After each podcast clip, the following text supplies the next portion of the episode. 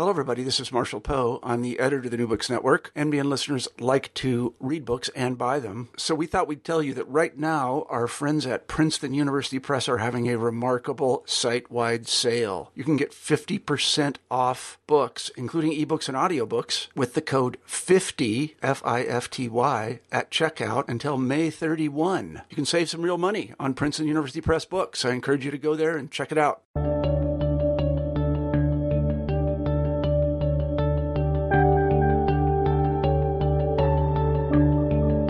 Hello, everybody, and welcome back to the New Books Network. I'm Marshall Poe, the editor in chief of the network. And as often as I can, I try to get back in front of the microphone and talk to somebody with a particularly interesting book, particularly if I know that person. And in this case, I do.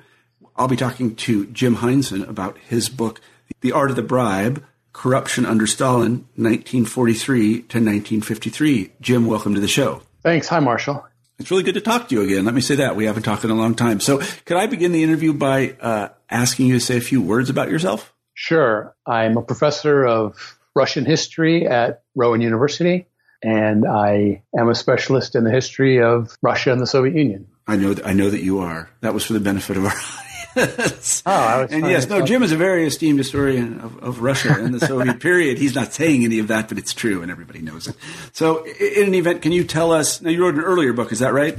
I did. I wrote a book called Inventing a Soviet Countryside The Transformation of Rural Russia Before Collectivization. And uh, that was a book about um, the Soviets' attempt to drag the peasants into the modern world mm-hmm, mm-hmm. after the revolution and before collectivization and it was it was a and it was that book that made you your first million. Is that right? It made me my first yeah. seven hundred and fifty thousand. Yeah, okay, I got it. And I didn't, I didn't know uh, that it was a wasn't a bestseller. so, in any event, no, I'm sure I know that a lot of people read it, and it's a it's a very highly regarded book. So, can you tell us why you wrote the book The Art of the Bribe Corruption Under Stalin, 1943 1953? I first became interested in this particular project when I was mugged in Moscow.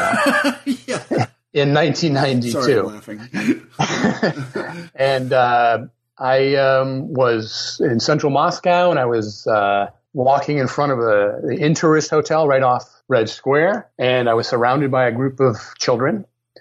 And they they robbed me. They grabbed at my bag, my backpack, which had actually all of my notes from my entire year as a dissertation student in Moscow in that great year of 1991 92. And they grabbed from my bag. They tried to steal it. I held on to my and they took my wallet out of my front pocket. So I, I was really angry and I went to the police station in central Moscow, which happens to be in the same building as the first McDonald's right there on Pushkin Square. So I went into the police precinct and uh, I asked to see, you know, the captain to report this crime. And he was very friendly. He had me sit down. We, he brought me tea, brought me cookies. We talked about policing in the United States versus policing in the Soviet Union. And then he told me that in order for the case to go forward or for anything really to happen, uh, I would have to pay. I would have to pay the police, I would have to pay prosecutors, and I would have to pay a judge if it got that far. And it was a very open, direct, sort of friendly request for a bribe. And um, it really took me aback. And I'd really never experienced anything like this. And it made me really interested in this sort of uh, kind of toleration for unofficial exchanges between citizens and uh, and bureaucrats that was prevalent after the collapse of the Soviet Union. And as a student, uh, a college student, I was a college student in Moscow in 1983.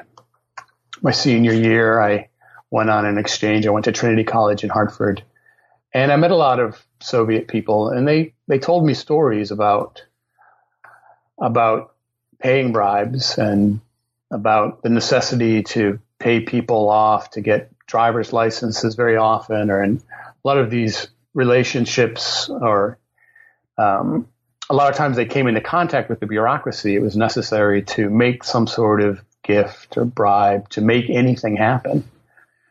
And um, as I was in 1991, 92, as I was writing my uh, dissertation and doing my dissertation Mos- research in Moscow, I began to think that wouldn't it be interesting to study bribery which was completely taboo, which was hidden in Soviet periods. It was really not written about publicly very often. Like most crime, Soviet crime statistics were secret until the Soviet Union collapsed. Mm-hmm. And it was pretty taboo, really, to write in the newspapers about it. So, my idea was to try to discover, first of all, what the state thought about bribery, how the state understood this crime, then to look at who did it and why, under what circumstances. And then finally, I was really interested in what, in something that stemmed from this, this mugging and shakedown by the police, which was this sort of culture of bribery, the culture of gift exchange, or the the hiding of bribes in in gifts or other sort of disguised activities that I began to learn as I did research um, existed. The kind of language, the public depiction of the bribery and, of bribery and corruption in newspapers and in magazines, and um, I I also was interested in looking at bribery in that period when I thought that it would be the most rare, and that was the post-war Stalin period. Mm-hmm. And that post-war Stalin period is the the period when I began this project, and still is, that's the least known in all of Soviet history. After the war and until Stalin's death in 1953. Uh, it's least known because the press was completely censored. I mean, we really learned more from the Soviet press in the 1930s, which was the most violent and sort of overtly repressive decade in Soviet history. The press was more open. Even the legal press wrote more openly about certain things. After World War II, there was like a, a freeze. Uh, the, whether it's in the professional, uh, the legal press, or whether it's in the popular press, almost nothing written about it. We also have very few memoirs from that period. And of course, the official discourse at the time really only talked about the the triumph of socialism and the advance of uh, of uh, the Soviet project. Mm-hmm. So, I, just as a sort of detective and as somebody who's really interested in working in archives, I thought that this project would be a really potentially fruitful project for a deep dive in those late Stalin mm-hmm. archives. Mm-hmm, mm-hmm. So, um, from what I gathered from reading the book and then listening to you, the uh, Bolsheviks, just as background, their idea was to create incorruptible people who would give their all to the uh, uh, the socialist or communist project. I take it they didn't succeed. Is that right? I think that's right. Um, uh, I, I, and and we know this because by the end of the Soviet Union, I think you could say that that bribery was basically the quintessential Soviet crime, together with the theft of state property. Yeah. Um, yeah. So you know, so, part of the go ahead, Mark. The reason I was going to ask, so just to in the 1930s, your book starts in 1939, but in the 1930s, was there a lot of bribery going on? I mean, again, just as a factual matter, and how do we know that? And then what was the states? I mean, you mentioned these are your two big concerns, what, you know, sort of the reality of bribery. And then what, what did the state do about it prior to 1939? Yeah. Um, you know, this is a, um, a really interesting question. Part of it is the question of sources. So how do we know what was happening? Um, now, what kind of sources did I end up using for the for the heart of this for the heart of this yeah. book? I mean, in the 1930s, certainly corruption was going on, but I do believe that in general, most Soviet officials were more idealistic uh, in the 1930s, and they also were more afraid. So in the 1930s, what you see is um, a hyper politicized environment whereby, uh, in which there are constant witch hunts against potential enemies of the people, potential Trotskyists. There's all this talk about vigilance against the fascist threat. And really, almost any kind of crime by a bureaucrat, even kind of the banal bribery and self enriching sort of embezzlement of state property, that uh, that is you know common to any bureaucracy. Stalin labeled this as counter-revolutionary crime, and people who who stole or who took bribes were labeled uh, counter-revolutionaries or enemies of the people. And even these these uh, crimes had nothing to do with politics were rolled into counter-revolutionary crimes, and people were charged under this Article 58, the famous article of the Soviet Criminal Code, which was the anti-state activity crime, which Stalin used extremely liberally. Uh, and millions of people, as we know, were accused, uh, sent to the gulag, or executed. So bribery existed, but it was pretty much ignored by the police in the 1930s, which were focused much more on potential counter-revolutionary activity. Mm-hmm. And if somebody did take a bribe, they, they in the 1930s, it wasn't really investigated as bribery. It was investigated very superficially as a counter-revolutionary crime. And these people were slapped with, say, 10 or 15 years in the gulag, or they were executed as being a terrorist of some sort. Um, the after the war, um, things change. So Stalin has two main enemies in his life. I think we can say one is Trotsky, and the second is Hitler. By the end of World War II, both of these, both of his major enemies had been defeated. Trotsky was his supporters and alleged supporters were caught up and executed during the party purges of the 30s. Of course, many of them were not Trotsky supporters at all, but it didn't really matter to Stalin. And Trotsky himself was murdered with the famous ice pick in Mexico yes. City yes. Yes, as, as he sat writing a biography of Stalin. Uh, and you can go to that museum where he was killed and mm-hmm. see the blood soaked manuscript on his desk today mm-hmm. if you wish to make that pilgrimage. Mm-hmm. Um, and of course, Hitler is defeated in World War II. So it's really after World War II that we begin to see a new focus on the question of corruption in um, by the Soviet leadership, focusing both inside the party, that is, party cadres, and in the state apparatus, people who worked in various administration, various administrations of state and ministries, that they become a target of a new type of um, of sort of sweep and crackdown on um, on not terrorism anymore, not these anti-state or counter-revolutionary crimes. That pretty much burns itself out in World War II. And while still Stalin is very concerned about about political crime, it's actually moved to the background with the defeat of the Nazis and the end of the purges and the end of the obsession with Trotsky. So we see after the war corruption being used, accusations of corruption being used as uh, as a way of rooting out potential enemies against him, but also as a as a sort of method of trying to clean up inside the party and inside the state apparatus. Mm-hmm. Um, so and, the, I was going to say one of the things you pointed out is that uh, in in in Soviet times everything was a campaign.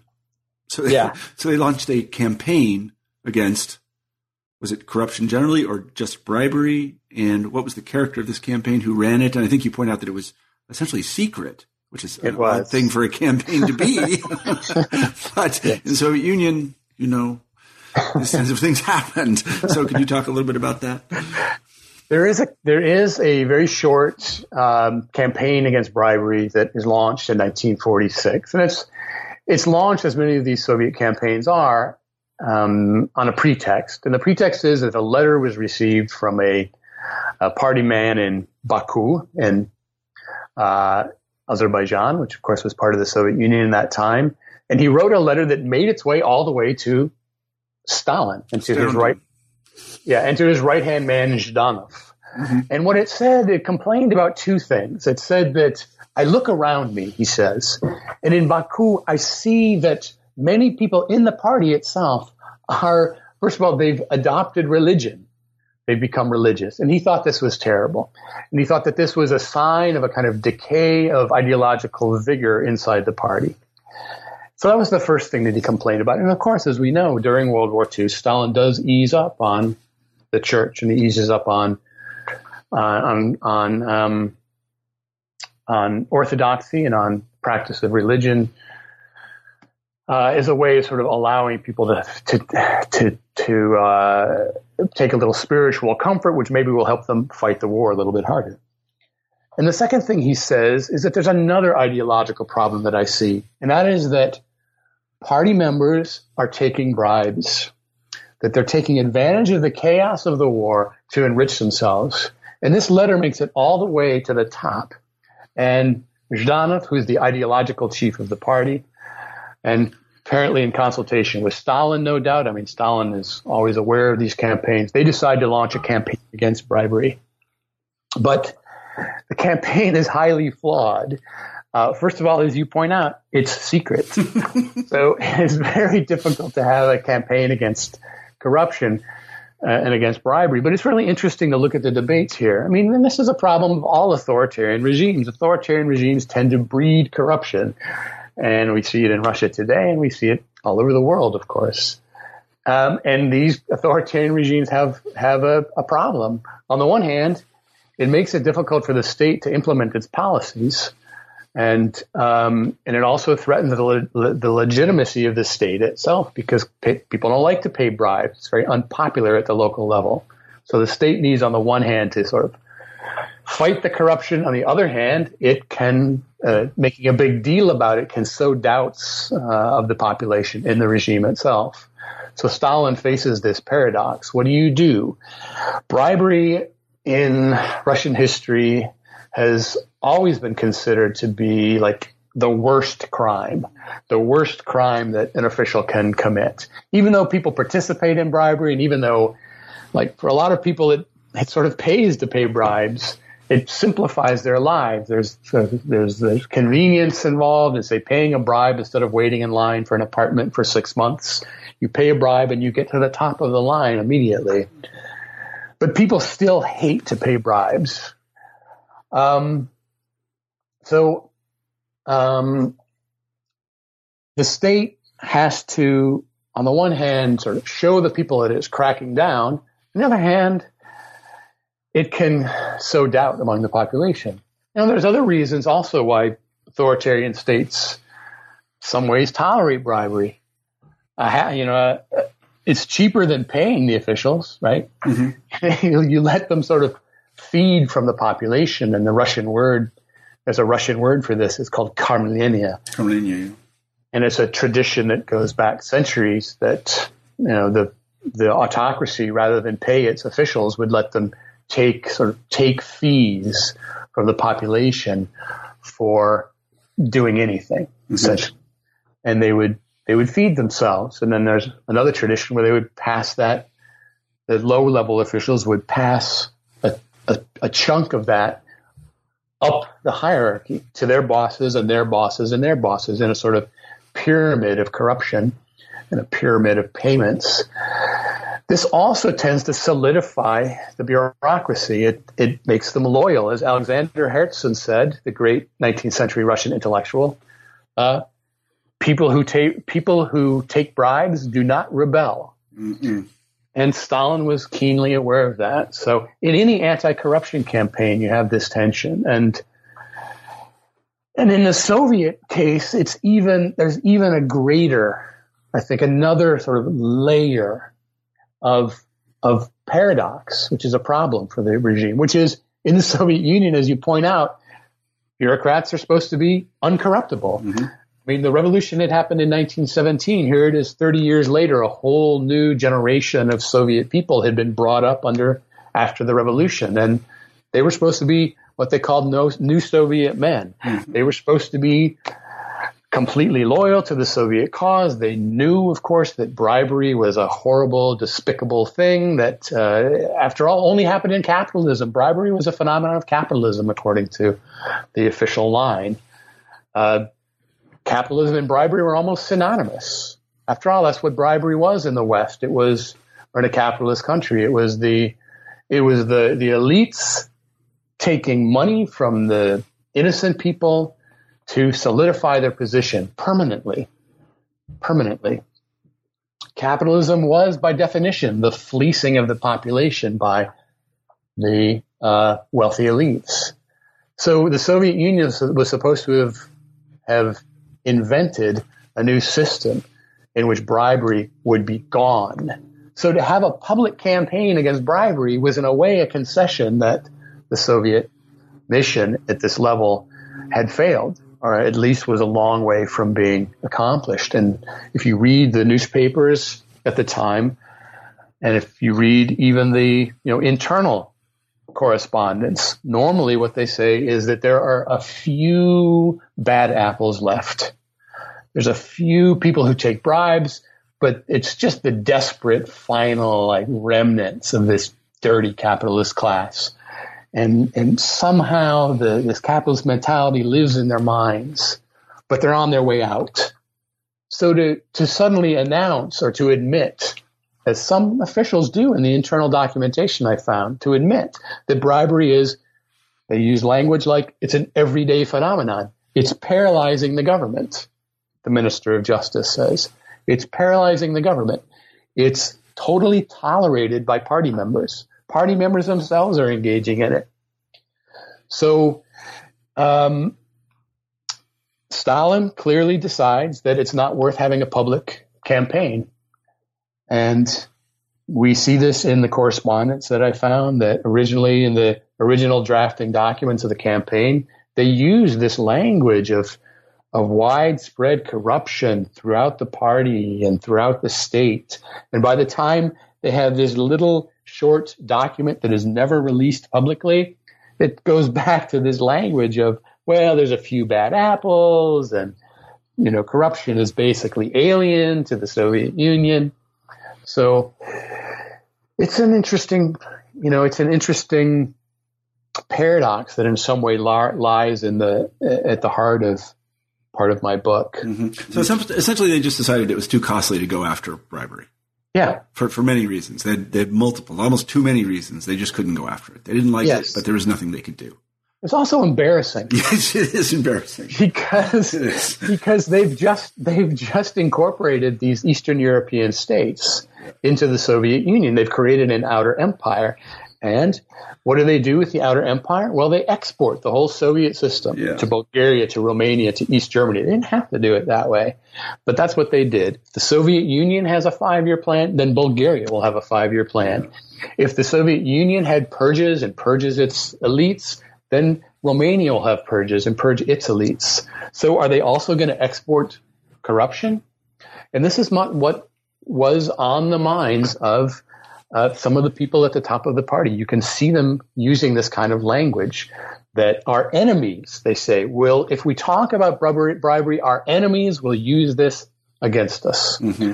And it wasn't only Eastern Europe that was supposed to, you know, completely adopt this new socialist way of life. But of course, there are also competing with, you know, the the Americans and Brits and the Western capitalists. They're competing for these um, colonies. Mm-hmm. Uh, you know, in, India is starting to decolonize, or India is starting to uh, agitate for its independence, as are other Asian and African countries. And in this international competition with capitalism, to be talking openly about bribery would, I think, be embarrassing. Mm-hmm, mm-hmm. So, so they, they, did have a mechanism to go after people that were taking bribes. There was the Procuratura, there was the, the, this is the prosecutorial office of the of the Soviet state itself, and its regional yes. delegates, and then they had, of course, police forces and systems of judges and law courts. But as you point out in the book, and I'd like you to talk a little bit about this, they were taking bribes too. Yeah. Yeah. Yeah. well, I have a, a, a, few chapters actually on this.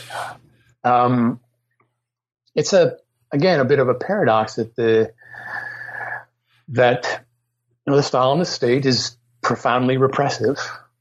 Before the war, they arrest people by the millions for political crimes or imagined political crimes, social disobedience. After the war, um, there's a campaign against the theft of state property, as they call it. So, uh, a couple of million people are arrested for stealing state property. Now, in the Soviet Union, almost all property was state property. So, um, all the harvest was state property. All the uh, anything that was in an office was state property. All the factories, all the industrial base was all state property. So, for example, a person who, like me, is a state employee and uh, takes a pen home from work. you don't do that, do you? You don't do no, that. No, no. I work for the no. I work for the state of New Jersey, yes, and, and I think you know, yes, New Jersey's profoundly Incorru- incorruptible is what uncorruptible. Yeah, incorruptible. incorruptible. Yes. Yeah. yeah. I, I, have been trained. I am yes. a mod. Yeah. Uh, but um, anybody who you know pilfers something from work, whether it's a little bit of work material or lumber or bricks after the war, is has committed the crime of theft of state property.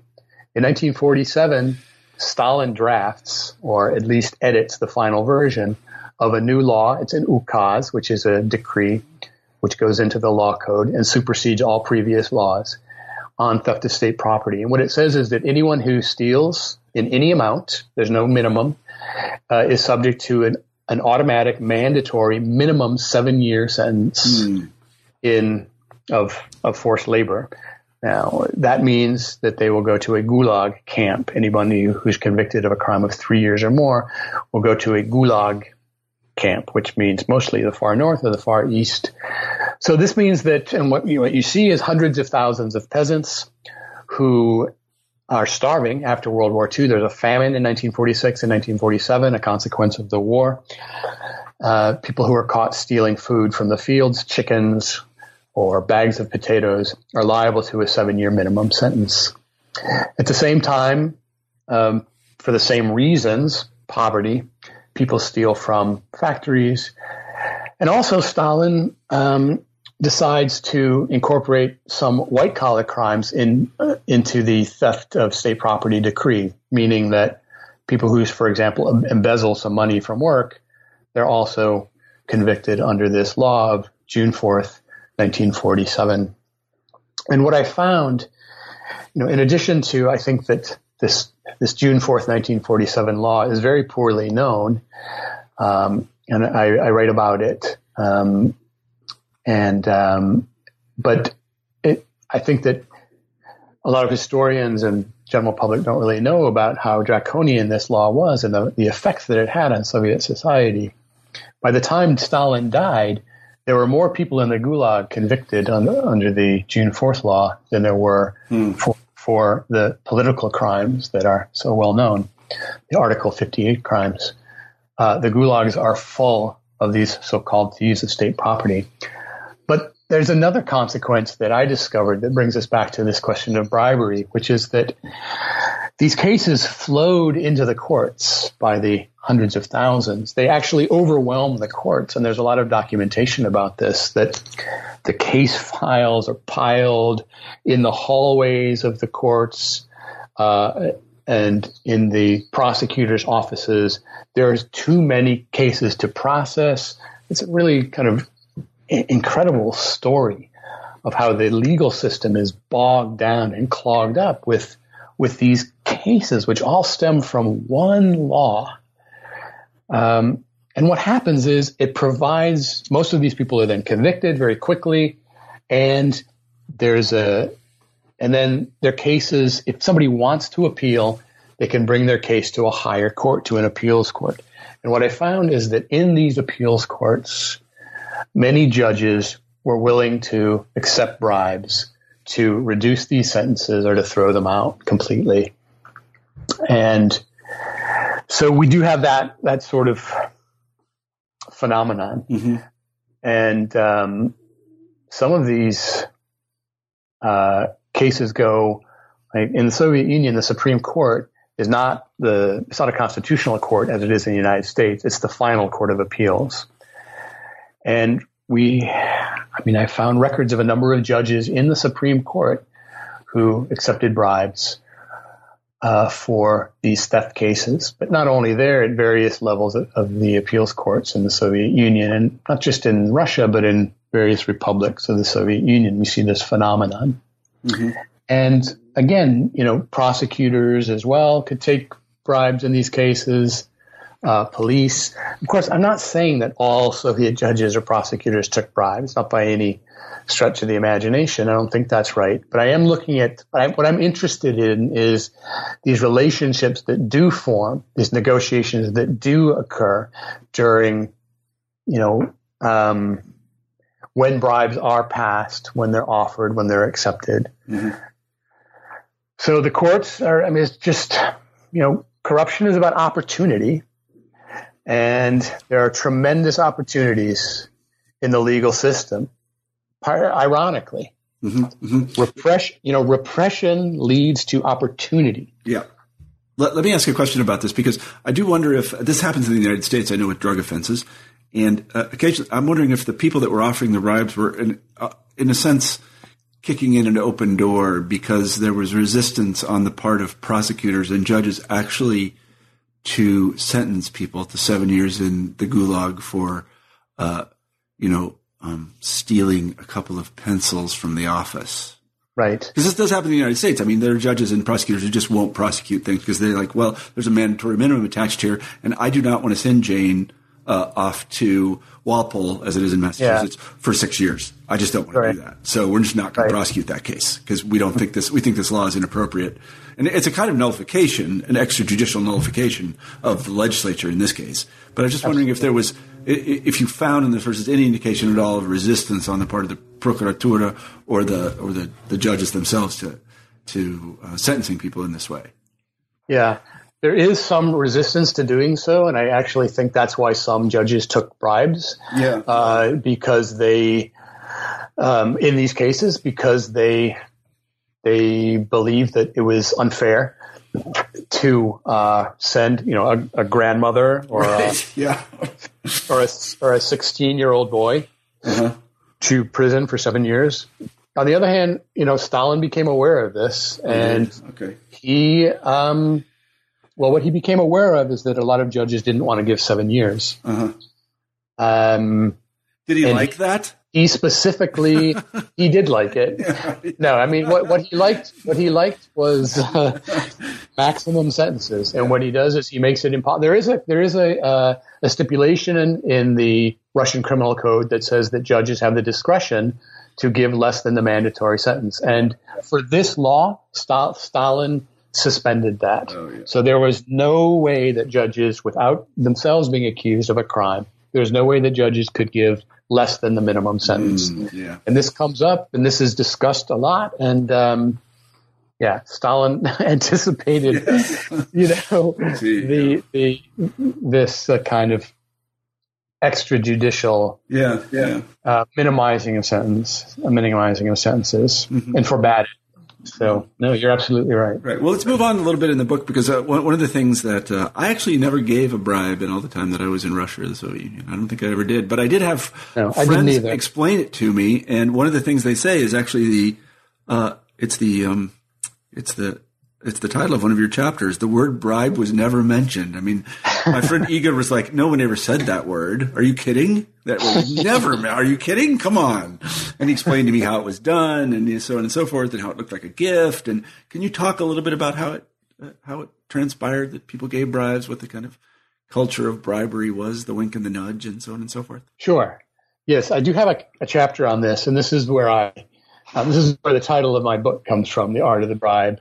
I was really impressed, and this gets to my sources, which I haven't talked about very much. The best sources that I have are uh, investigations that were done of specific bribery cases. But really, in particularly, every once in a while, the procuracy would do a study of bribery because they were very concerned about it, especially bribery in their own ranks. And every once in a while, somebody would be sort of commissioned to study you know, how is it that, that, that this is happening and um, who's giving the bribes and why and um, h- how come they had a sense that it was happening a lot more than they knew about. it's it's very difficult actually to expose bribery, right? Because bribery is, is almost always between just two people. It's a secret.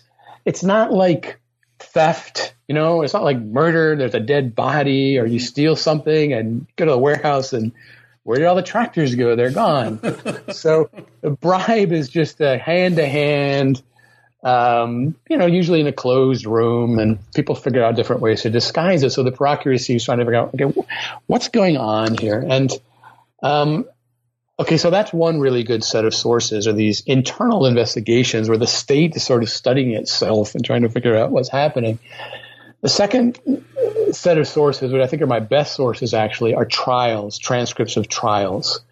And it's unusual to find trial transcripts in the Soviet Union. Most courts did not transcribe it, rather, they wrote just a general uh, brief summary. But for particular sort of bureaucratic reasons, there were a number of bribery cases where the entire trial was transcribed. And these trials are extremely rich.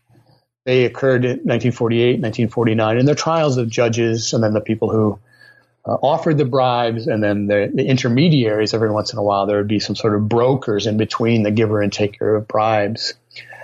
And Soviet trials, it wouldn't they wouldn't try just one person at a time. Very often, you'll have 15 or 20 people on trial at once. Um, so, judges, and these are normally tried by three judge panels, and the judges would ask things like, "How did you get away with this for so long? like, how did you hide this? Uh, how come it took five years before we figured out that you were taking bribes?" And I mean, what you what you see very frequently is that bribes were disguised in a gift culture. So Russia had a very, as most countries do, have a culture whereby it's often acceptable to give a gift to an official after the fact. Mm-hmm. So you go to the doctor in Poland and the doctor helps you and you you give them, you know, an, a necktie or some food or some candy as a token of appreciation. And this happens, you know, I was going to mention, I, one of the things I do, I think I remember this well, and uh, on the first day of school in the Soviet Union, it used to be the case people would bring flowers to teachers. Yes. Everyone, everyone would. right. So at some you, point, if you didn't, right. So at some point, if everyone does it and it's open, yeah it's not a bribe, right? It's right. more like it's a not, tradition no. yeah. of it's a gift giving tradition. Yeah. What's a little more suspicious is if right before the final exam, uh, you know, a hundred dollars cash or uh, a fatted pig or a, or a case of vodka uh, appears on their doorstep with a signed note.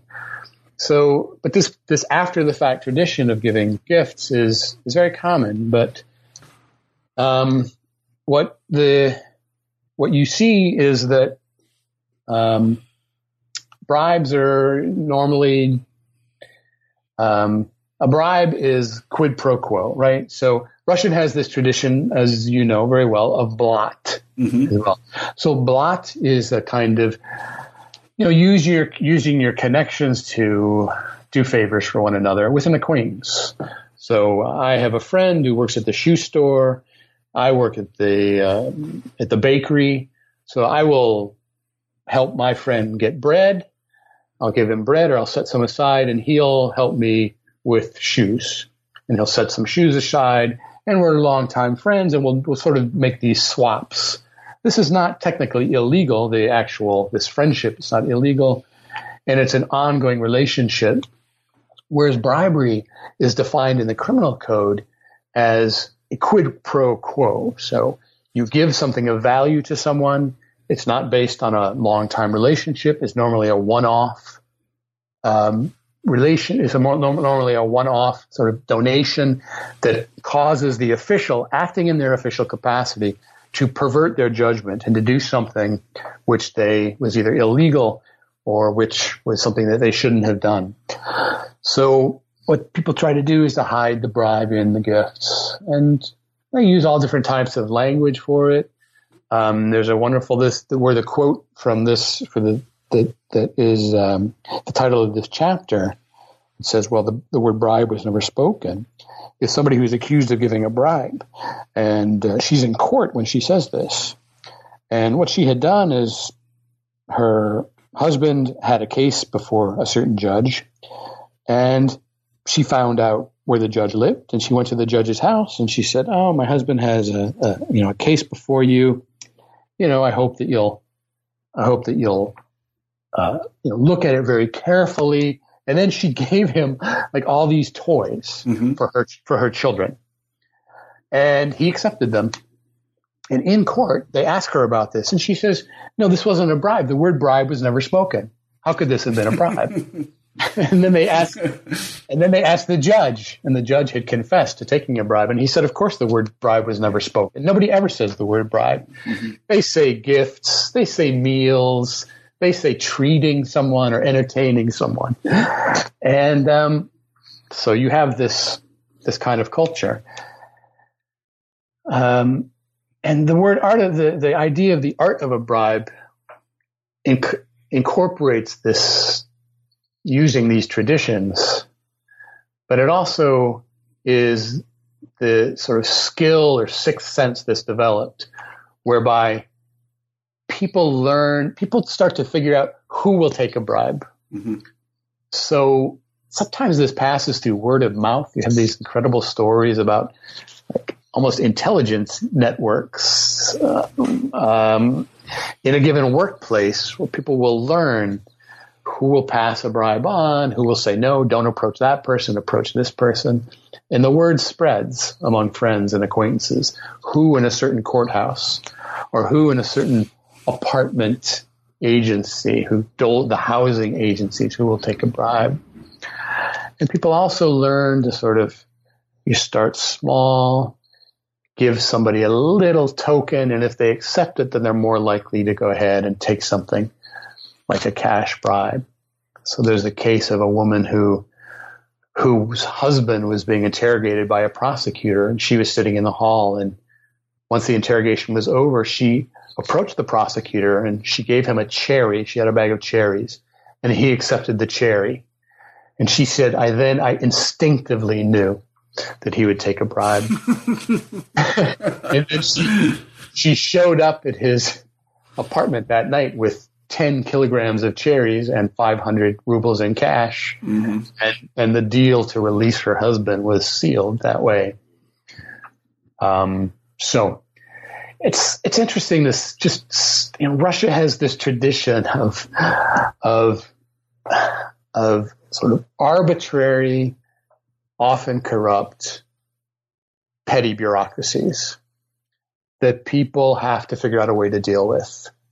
This goes back for centuries, of course. And I think that people in these situations develop ways of of dealing, mm-hmm, mm-hmm. of negotiating. Mm-hmm, mm-hmm. let, me ask you this: Did anybody ever raise a stink because they couldn't pay a bribe? Did they say, "Well, I happen to, you know, uh, so my husband is uh, being prosecuted under Article whatever it is. He's going to get sent away for seven years, and the only problem I have is I can't pay the bribe." you know, everybody else does it. That person did it. That person did it. I know that person did it. So what the hell? I haven't seen an example of that. Um, what you, what you, but what you do see, which is surprising, is people complaining to the police that somebody took a bribe and didn't follow through on it. Yes, that's not and, right. and uh, this is this is actually the bribe taker's biggest threat and you see this in these procuracy studies, that the main reason why bribe, bribery is ever exposed is not that you know through police investigation or for some through some kind of you know some kind of uh, informant. It's because the bribe giver is disappointed and goes to the police.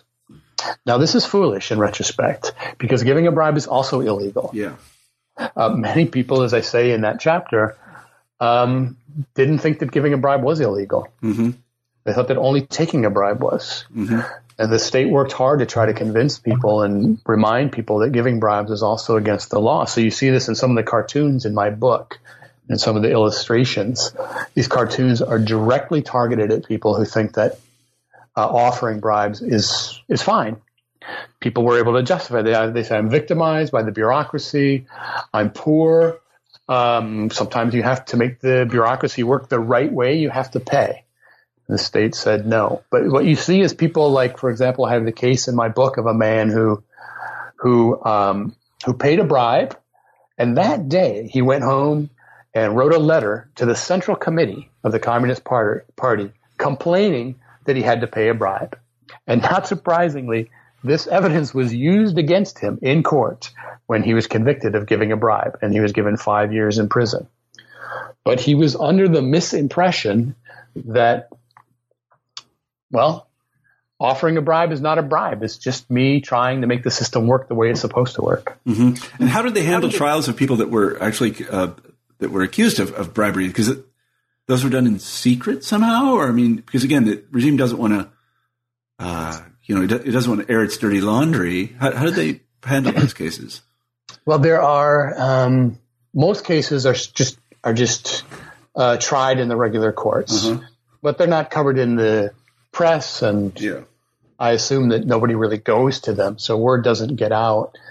Um, but there are some cases which I describe in the final chapter of my book. Yes, talk about that. Yes. So, in, I mean, one of the richest set of sources that I found are uh, is inf- investigative material around what I call the affair of the high courts, which is a major scandal involving several Supreme Court judges uh, who were accused of taking bribes. These were judges in the Soviet Supreme Court, the Russian Republican Supreme Court, the Ukrainian Supreme Court, and the Georgian Supreme Court. And um, in each case, they were accused of taking bribes in these uh, cases of the violation of the June 4th, 1947 law on the theft of state property. Mm-hmm. So it's, it's really amazing to find these cases. I mean, I I came across a description of a couple of the cases in a, a, short description in Peter Solomon's fantastic book on Stalinist justice that came out in 1996. And he mentioned it in the context of um, of this party being concerned about toleration for bribery, but he didn't really spend time on it. And I went back and I looked up this note and I found, you know, by pursuing different um, paperwork and paper trails, I found that there were 22 separate cases of Supreme Court judges that lasted over the course of four years and they were accused of taking bribes in multiple cases in multiple instances. And about 300 people, so this would be about 22 judges, uh, about 20 judges, and about 250 or 275 people who were accused of either giving bribes or being, acting as intermediaries as bribe. Uh, they were tried, and there were all the judges were found guilty, and they were given 10 year terms. Hmm. But I also found language, I found documents in the Politburo, in the sort of secret section of the Politburo, which contained secret decisions of the Politburo, that they had decided to not publicize these trials and to make sure that they were never written about in the press. Um, and the reason they gave is because they were concerned that it would undermine popular faith in the legitimacy of the courts which I think actually was a pretty safe yeah. bet. Yeah. That was a good idea. Um, so these trials went on over the course of a couple of years, and the transcripts are really revealing and really illuminating. And I talk about them a lot in my um, in my book. Um, you see how judges try to defend themselves. It appears that some of the judges were not guilty, some were guilty, some admitted their guilt, others denied their guilt. Um, they're problematic as sources, of course. Stalinist justice was not particularly objective. Very few people who are brought to trial are ever found not guilty. That's true in in, in the Russian legal tradition. That is, they don't. They the prosecutors make sure that their case is very good before they bring it to trial, um, or that it's they believe the judges will convict before they bring it to trial. But what you see here is a lot of interesting material on the everyday aspect of uh, some everyday corruption, on the way that judges, intermediaries, and bribe givers negotiated, dealt with each other. They would often meet outside of. It's amazing. I mean, you don't think of American civil uh, Supreme Court judges meeting with petitioners, but in the Soviet court system, it was written in in, um, in the Constitution and it's guaranteed in legislation that individuals have the right to petition judges, including Supreme Court judges, who would have office hours. They had office hours. people, could go see them, and people would travel from all over the country and meet with Supreme Court judges about their cases. So that's that's part of the egalitarian um, sort of ideology and ideals of Soviet socialism, any people have a right to petition anyone over anything. Yeah. And actually to meet with the people who are going to make, be making decisions. But there's a downside to that, which is that these judges who were mostly themselves also impoverished, they were not paid well. A lot of them were suffering from illness, had had their homes destroyed during World War II, uh, and uh, were themselves like, although they were highly trained judges, were just socioeconomically slightly above the petitioners with whom they met. Any of them became tempted to take money on the side to decide cases. So I was going to ask you. You mentioned that they did try to defend. They, they admitted to taking bribes, and they tried to defend themselves. Sometimes in the transcripts, how did they do that? Did I, maybe I misunderstood you. Yeah, no, they they um, what they would do is they would try to justify their um, their acceptance of gifts. So either would either they would say, well, this was just a gift. They would say that um, you know peasants or uneducated people is part of their culture. They give gifts. To say no would be an insult to them. Um, I have a chapter on a judge from the Soviet Republic of Georgia who is a really fascinating example of, of this problem that many Russian affairs, Soviet officials felt. And, um, and that is that they're sort of in between cultures. This Georgian judge he was the Georgian representative on the Soviet Supreme Court, and people he he decided all of the courts or all of the decisions that that came from Georgia. So if anybody had been convicted in Georgia and they wanted to appeal all the way to the Supreme Court, they would go to Moscow, and he would hear their uh, he would hear their case and he would make the final decision on the case.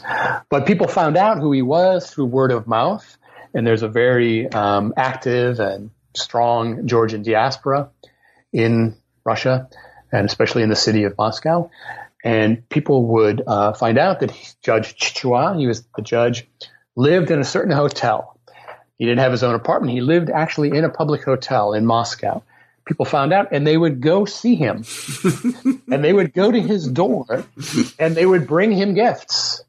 And in Georgian culture, it's very important to give gifts, and you give gifts to to officials. And it's also very important in Georgian culture to accept those gifts. And to not accept them was a kind of social crime. I mean, it was like social suicide.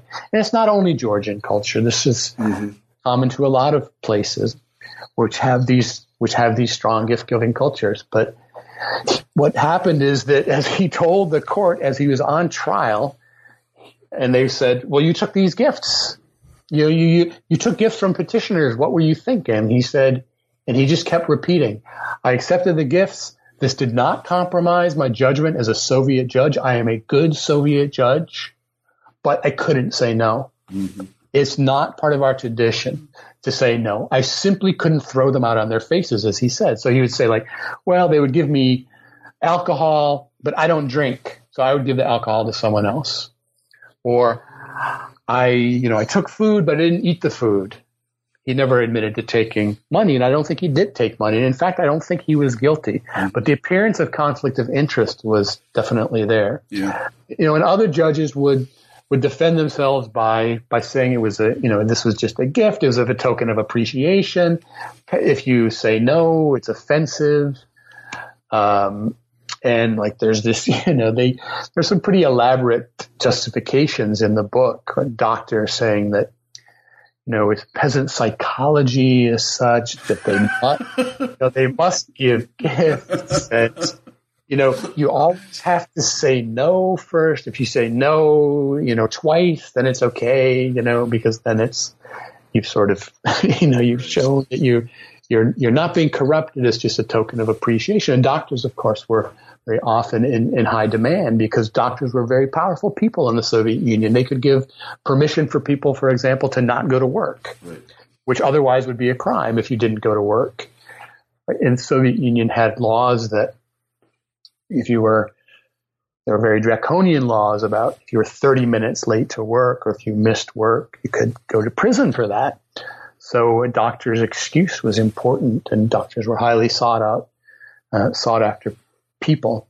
Uh, they have a lot. They can keep people out of the army, so they they would accept money sometimes, mm-hmm. Mm-hmm. and they would have to sort of justify it through sometimes very elaborate and interesting uh, rationalizations that they presented when they were on trial. Mm-hmm. Fascinating. That's fascinating. So we're, we're running out of time, but I do want to ask what happens after 53? I know it's a little bit outside the temporal framework of your book, but can you tell us anything about what happens after Stalin dies in 53 to the bribery issue?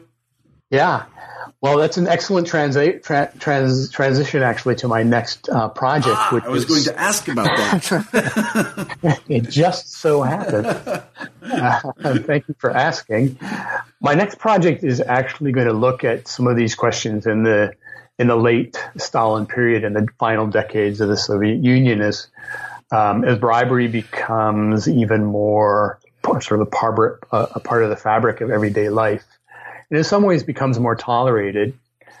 It's interesting. After 1953, Khrushchev um, does away with a lot of the most draconian elements of this of the Soviet legal system, but Khrushchev was also really concerned about corruption and and black markets. And my next project is going to be sort of a social history of Soviet black markets. Mm-hmm in the last three decades of, this, of, the Soviet Union, based again on archived materials. I'm actually leaving the day after tomorrow for Moscow to do some more work on this. But um, Khrushchev, you know, interestingly enough, actually introduces the death penalty for corruption, something that Stalin never did.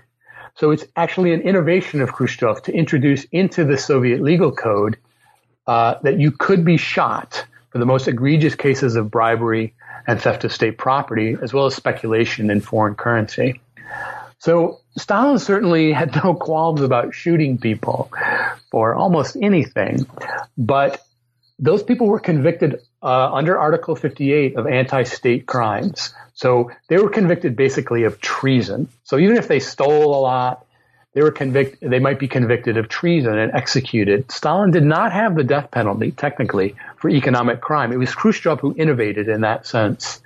Khrushchev is very concerned about uh, the growth of um, massive black market schemes in industry and on the collective farms and in retail trade, where it wasn't just people sort of pilfering a little bit, you know, the occasional brick or the sack of potatoes. By the early 1960s, you have you have schemes involving hundreds of people, factories built inside factories with millions of rubles of uh, property being stolen, uh, fabric being stolen, and used to make clothing to be sold on the black market, or you know tractors being built on the side and sold on the black market. And Khrushchev senses, and he's correct, a certain ideological flabbiness that is becoming more apparent among the party elites. The, you know, one problem with fighting corruption, and we see this in Putin's Russia as well, is that if the elites tolerate it, it can't be fought. And if it permeates the legal institutions, which it does in Russia today as well, you really can't fight it. So Stalin, or uh, rather Khrushchev, is particularly infuriated by the fact that more and more party people are being caught taking bribes and being involved in these theft schemes, and also that police, prosecutors, and judges are more commonly using their offices to enrich themselves. This process, so you have this kind of spasm, another campaign. This campaign is very public, by the way, Khrushchev's campaign to wipe out corruption and bribery in 1961, 62, 63. And people are being shot, and it is written about in the newspapers. And I do think that this is one reason why Khrushchev is ousted in 1964. That is, he is he's an idealist. He's a true believer in sort of the purity of the party, at least at this level. And he is you know, I think a lot of the party elites consider this to be a threat of their position, a threat to their position. So in 1964, Khrushchev is ousted in a kind of mini nonviolent coup. Uh, well, it's non-violent. It's not exactly mini when you oust this general secretary, yeah. but it's it's not like a Stalin type thing where you shoot a hundred people. Uh, Khrushchev retires peace- peacefully to his home where he writes his memoirs and dies quietly uh, in the early 70s. Mm-hmm. So that's that's my. I mean, to answer your question, to talk a little bit about my next project, I'm really interested in in these kind of shadow society that that emerges. I call it the second society. In Russia, we call the black market the second economy. Mm-hmm. In the Soviet period, that's a term that's popularized by Gregory Grossman. Mm-hmm. I'm not so much interested in the economic side. I'm a social historian. I'm interested in the, the nitty gritty of how these, these groupings worked within the planned economy. I mean, the black market was absolutely intimately tied together with the planned economy. They were, they were not separate. Mm-hmm. Without the without the black markets, without these shadow economies, the regular official economy would uh, economy wouldn't have operated. So I'm interested in the in the sort of human side of the black market. Um, and in the, the very, very sophisticated schemes that they hatched, including creating their own courts, creating their own police forces, creating their own distribution and retail networks that were intermeshed with the official networks. so It's a story that really hasn't been told that I'm hoping to tell. Well, I, well, I, I look forward to um, reading it when it's done, which will be in about a week, right? Uh, yeah, yeah, about a week. I'm just going to pull an all nighter. I should be able to. right, that'll do yep. it, definitely. Next or maybe weekend. you can pay someone to write it, a bribe. Uh, oh, yeah. I, hadn't thought of that. interesting idea. I was thinking maybe you could go back and find that guy above the McDonald's that you took the, that wanted to bribe, and you could interview him. He's probably still there if he's any good at all. So anyway, uh, let sure, me tell. Yes. Yeah, probably the Minister of Internal Affairs. Probably is. So yeah. let, let me tell our audience we've been talking to Jim Heinzen about his terrific book, The Art of the Bribe: Corruption Under Stalin, 1943 to 1953. Uh, Jim, thanks so much for being on the show. Thank you, Marshall. I really appreciate it. Absolutely, my pleasure. And let me say to everyone who listens to this podcast, thank you very much for listening, and we will talk to you soon.